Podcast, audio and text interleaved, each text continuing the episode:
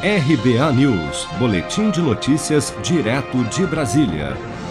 O Banco Central colocou em consulta pública nesta segunda-feira a proposta de criação de dois novos serviços relacionados ao PIX, o PIX Saque e o PIX Troco.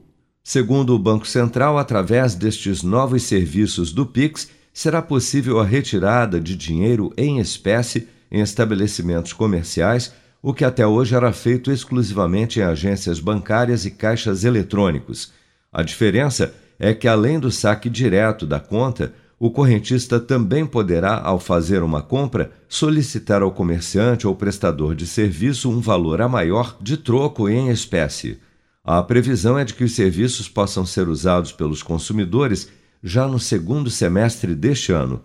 Na prática, o Pix Saque e o Pix Troco irão funcionar como um pagamento via Pix, onde o correntista fará a leitura de um QR Code em um estabelecimento comercial credenciado, o chamado agente de saque, que autenticará o pagamento e fará a operação.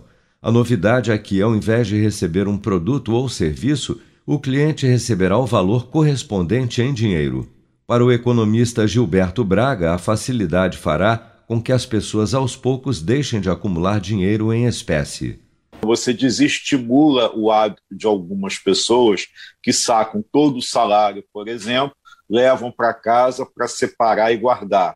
Os agentes de saque podem ser estabelecimentos comerciais, empresas dos mais diversos tipos ou instituições especializadas na oferta de serviço de saque, como as entidades que provêm os caixas 24 horas. Os interessados em contribuir na consulta pública poderão encaminhar suas propostas e sugestões do site do Banco Central na internet até o dia 9 de junho.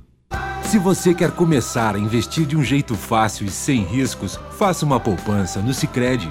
As pequenas economias do seu dia a dia vão se transformar na segurança do presente e do futuro. Separe um valor todos os meses e invista em você. Poupe com o Sicredi, pois gente que coopera cresce